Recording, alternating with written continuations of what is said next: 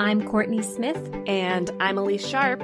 And we are two Shakespeare nerds who decided to make a podcast about our love for Shakespeare. In this podcast, we will tackle as many dimensions to Shakespeare's plays as we can by looking at the text, examining the historical context in which it was written, and how the text is viewed through modern lenses of feminism, racism, classism, colonialism, nationalism, ableism, all of the isms.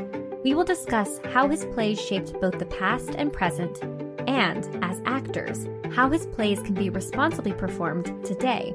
All while trying our best to approach his works without giving in to bardolatry. So, Shakespeare, anyone?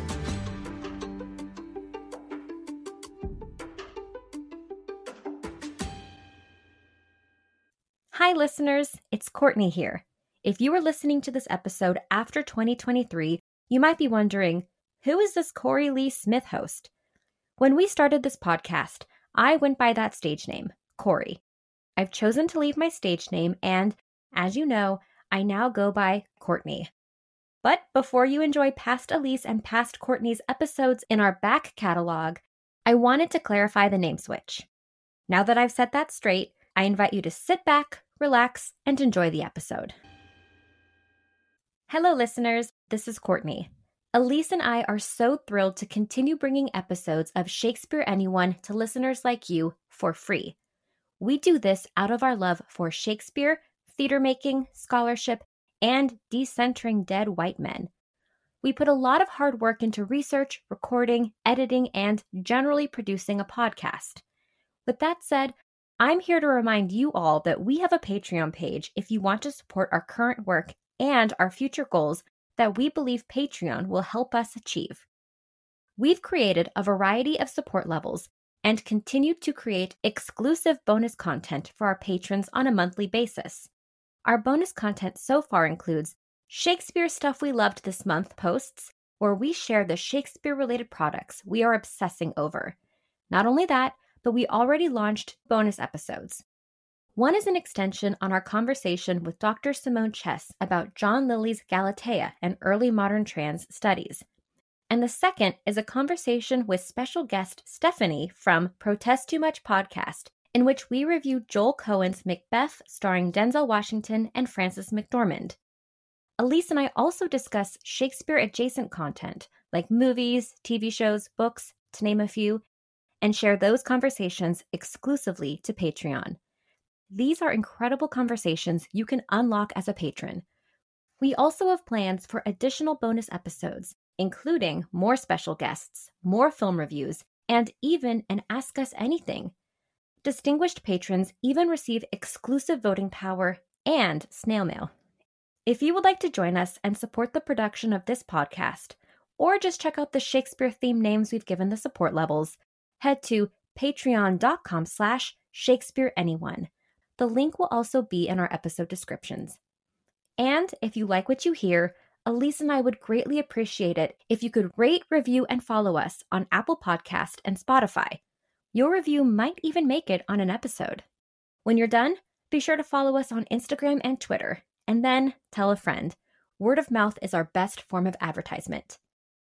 Thank you for listening, and all of the support you give us and the podcast. Now, onto the episode. Welcome to another Shakespeare Anyone mini episode. In these mini episodes, we'll be exploring topics that are related to Shakespeare but aren't necessarily connected to whatever play we've been discussing. And they're mini because, well, they're shorter than our other episodes. They're like quartos if the regular episodes are folio editions. In today's Thanksgiving mini episode, we'll be discussing post colonial theory in Shakespeare. And there is a lot to discuss here. Since we haven't covered any of Shakespeare's plays that include post colonial themes, this episode is an intro to post colonial theory in Shakespeare, focusing on colonial imagination in The Tempest. And, as Korey was writing this episode, she realized the study of post colonial theory in Shakespeare is so vast that we need to cover this topic as a mini series. Subsequent episodes will discuss the colonization of Ireland, anti Semitism in The Merchant of Venice, racism in Othello, immigrants in early modern London, the aftermath of colonialism, and, of course, post colonial performance, past and present. In addition to our mini series, we will dive deeper into this topic during our The Tempest, Othello, and Merchant of Venice series, respectively. The reason we are releasing this episode on Thanksgiving is because we believe in deconstructing and decolonizing our readings of, as we said in our trailer, this old white dude, William Shakespeare. Art is not created in a vacuum. People create the art we consume for a reason. So, let's re examine the Renaissance man through colonialism. We also want to acknowledge Jyotsna G. Singh's 2019 book, Shakespeare and Postcolonial Theory, published by Arden Shakespeare, as our primary source today. And as we will be discussing colonialism, we will cover topics that may be triggering for some people. Please listen with care. So, now that we've covered our bases, let's dive in. Postcolonial theory is the academic critical cultural study of European colonialism and imperialism, focusing on the human consequences of the control and exploitation of colonized peoples and their lands.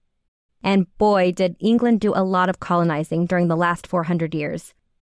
The British Empire was composed of colonies and territories that were ruled under the United Kingdom, often through invasion and force. Some of those territories include the continental United States, Ireland and Scotland, Canada, Australia and New Zealand, India, and portions of Africa, among others. The British Empire's goal was to extend England's authority around the world, often for economic and religious purposes. The empire was at its strongest during the 18th and 19th centuries, but it didn't completely fall until the late 20th century after a series of uprisings for independence by the colonized. The British Empire also included the original 13 colonies of the United States, which leads us to Thanksgiving.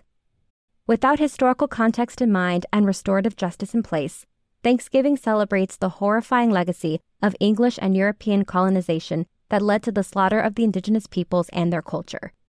It's misleading to teach a tale of unity when, less than a generation after the supposed meal between the English pilgrim colonizers and the Wampanoags, the two groups were at war, and the American government systemically destroyed Native sovereignty.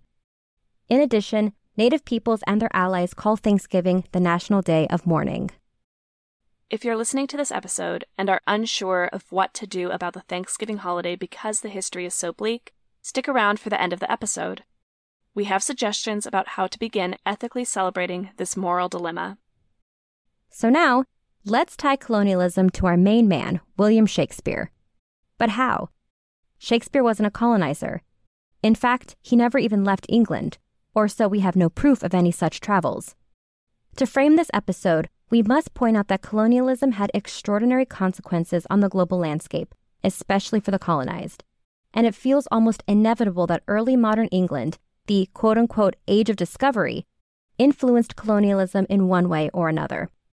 So, we posit Shakespeare, a Renaissance man, must have been influenced by colonialism to some degree. Historians generally agree that English and European colonial and imperial power against non white, non European peoples was at its height, like we said, during the late 18th and early 19th century. But that's not to say that imperialism was not present before, and it definitely doesn't mean that it isn't present now. I mean, gestures broadly at the everything imperial. However, in this episode, we're going to connect colonialism to Shakespeare's world and, of course, his play, The Tempest. If you remember from our intro series, the concept of the British Empire was brought to Elizabeth I by her advisor John Dee. He advocated for the development of settlements abroad for British trade and national strength. In the coming decades, England made forays into America, including the failed Virginia colony of 1585, the first permanent English settlement, Jamestown, in 1607, and Walter Raleigh's Journeys into the New World. This proto colonialism, or shall we say, colonialism light, leads many scholars to dismiss early modern colonial discourse as irrelevant when analyzing colonization on the large scale. However, Jonathan Burton, professor of English at Whittier College, states that the, quote, representative practices of high imperialism can be sometimes found germinating in earlier periods. Unquote. To put it in lay terms, the systems of colonization didn't come out of a vacuum. they came out of a world that imagined it into action. But to define early modern English people as colonizers as we know it today can be tricky because the British Empire was mostly engaged in something coded as trade and sea exploration. Again, our colonialism light. And again, as with all things, colonialism didn't appear out of thin air. From a post colonial perspective, Singh argues that, quote, the cultural and literary texts and events representing interactions with non Europeans from the early 16th century onwards bears the mark of a colonizing imagination. Unquote. And this colonizing imagination is what we will discuss. But where can one find it?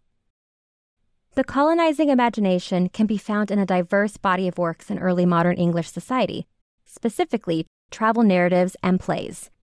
And yes, that includes Shakespeare. These works represent the cultural climate of England's global expansion in the form of commercial, cultural, and religious dimensions. Remember, England's economy was rapidly adapting from the roughly 6,000 years of feudalism to the relatively new mercantile system popularized less than 100 years before Shakespeare. Mercantilism led to trade, trade led to sea exploration, and sea exploration led to interacting with cultures other than the English, and, consequently, othering those peoples in the hopes of creating an empire, as well as cultural and religious hegemony. Through permeating tropes, fantasies, rhetorical structures, and visual images about the others, like natives in the New World, Africans in Northwest Africa, and the Irish, early modern England defined life through a binary that laid the foundation for the colonial imagination. We, the English, are this. They, the others, are that. Examples include civilization versus barbarism, white versus black, pious restraint versus uncontrolled eroticism, Christianity versus Islam. From an expansionist mindset, focusing on these non white, non English, non Protestant differences made colonizing justifiable. But let's talk more about these travel narratives that influence the colonial imagination and, likely, Shakespeare. In order to understand the prolific nature of travel writing in the period, Singh explores Richard Hakluyt's travel anthology, The Principal Navigations, Voyages, and Discoveries of the English Nation, published in 1589. Hakluyt was a clergyman, advisor to Queen Elizabeth, and a purveyor of travel accounts. In his commercial pursuits, he wrote to promote the commercial and moral superiority of the English nation. He can be seen as a, quote, potent catalyst for the exploration movement, instrumental in colonization and trading efforts, and one of the conduits for much of the short lived information then circulating. Unquote. In other words, he had clout.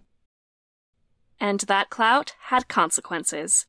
For example, in Hakluyt's epistle dedicatory to Francis Walsingham, he writes of the English as, quote, stirrers abroad who have excelled all nations and people of the earth.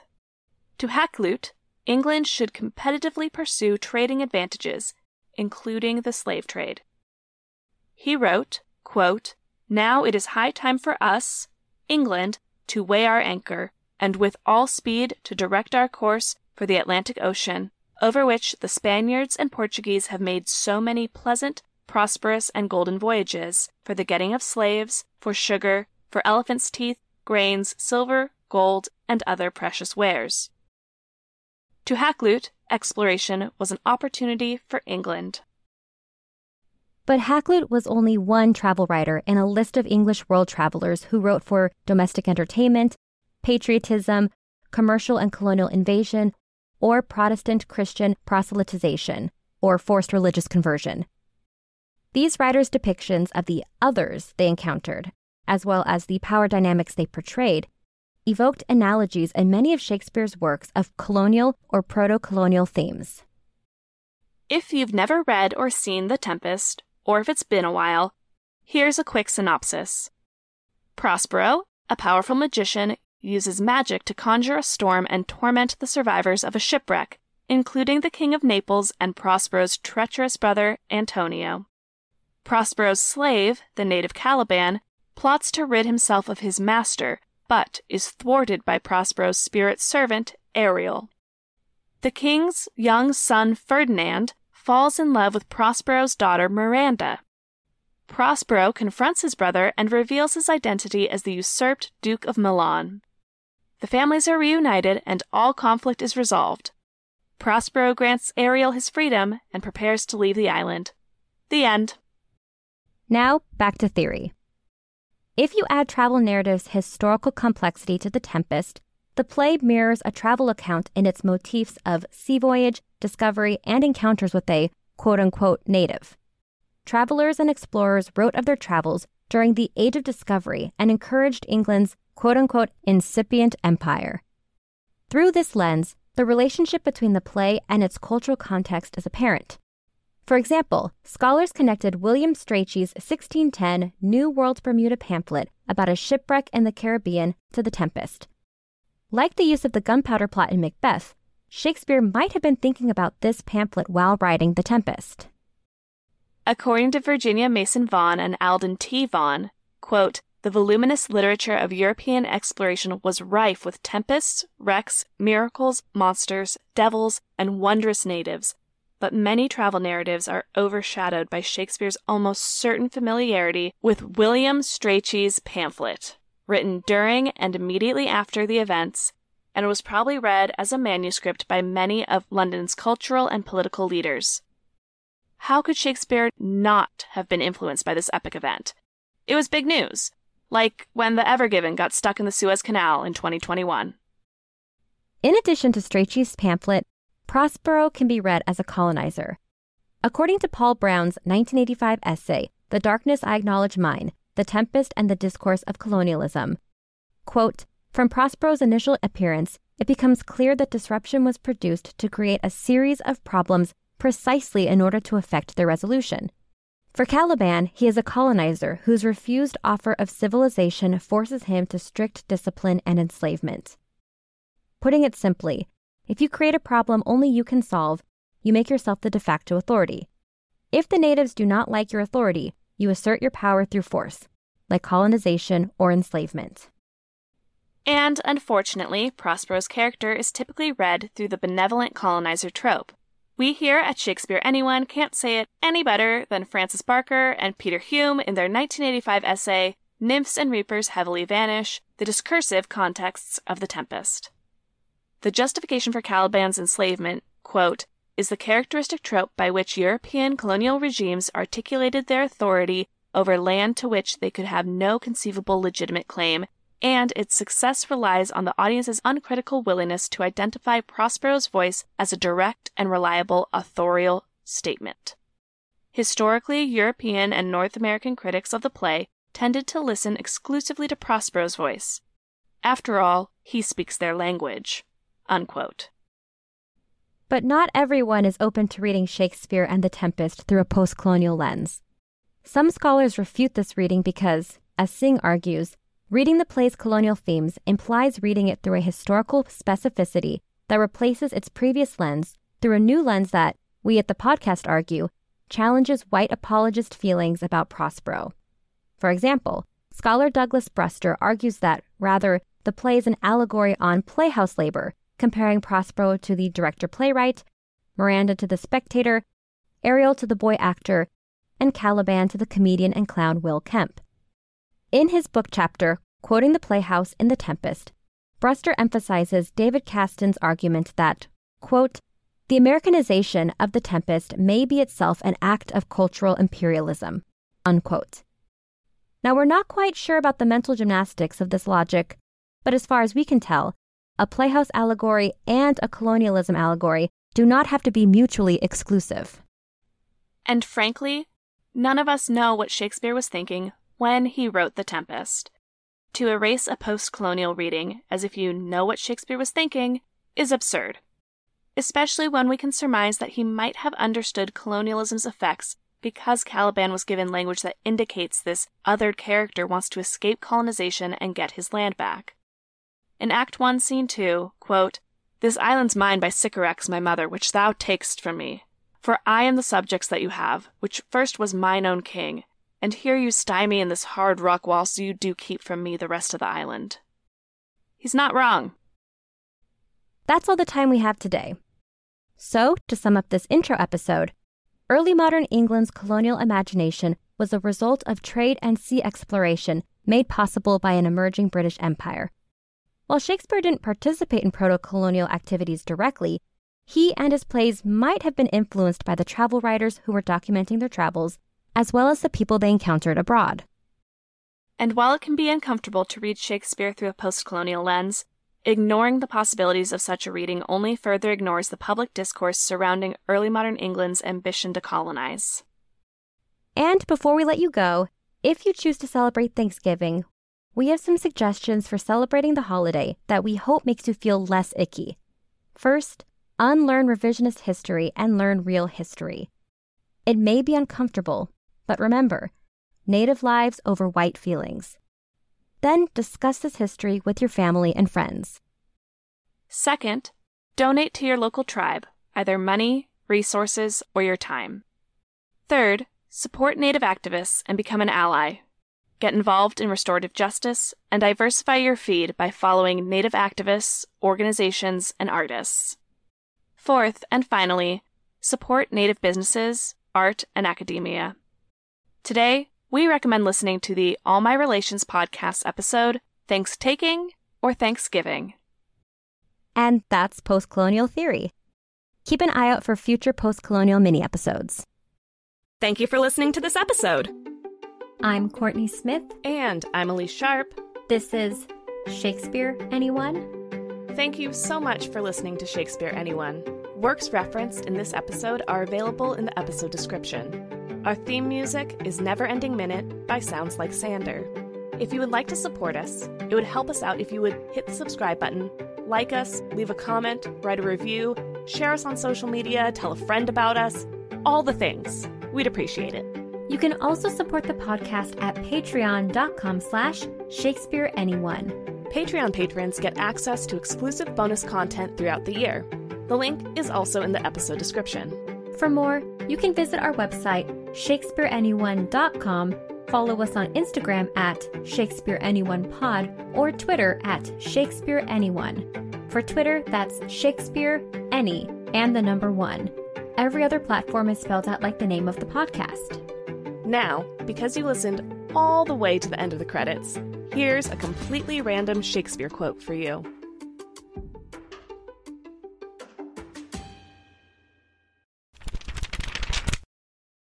From Hamlet, Act 2, Scene 2, said by Hamlet. I am but mad north northwest. When the wind is southerly, I know a hawk from a handsaw.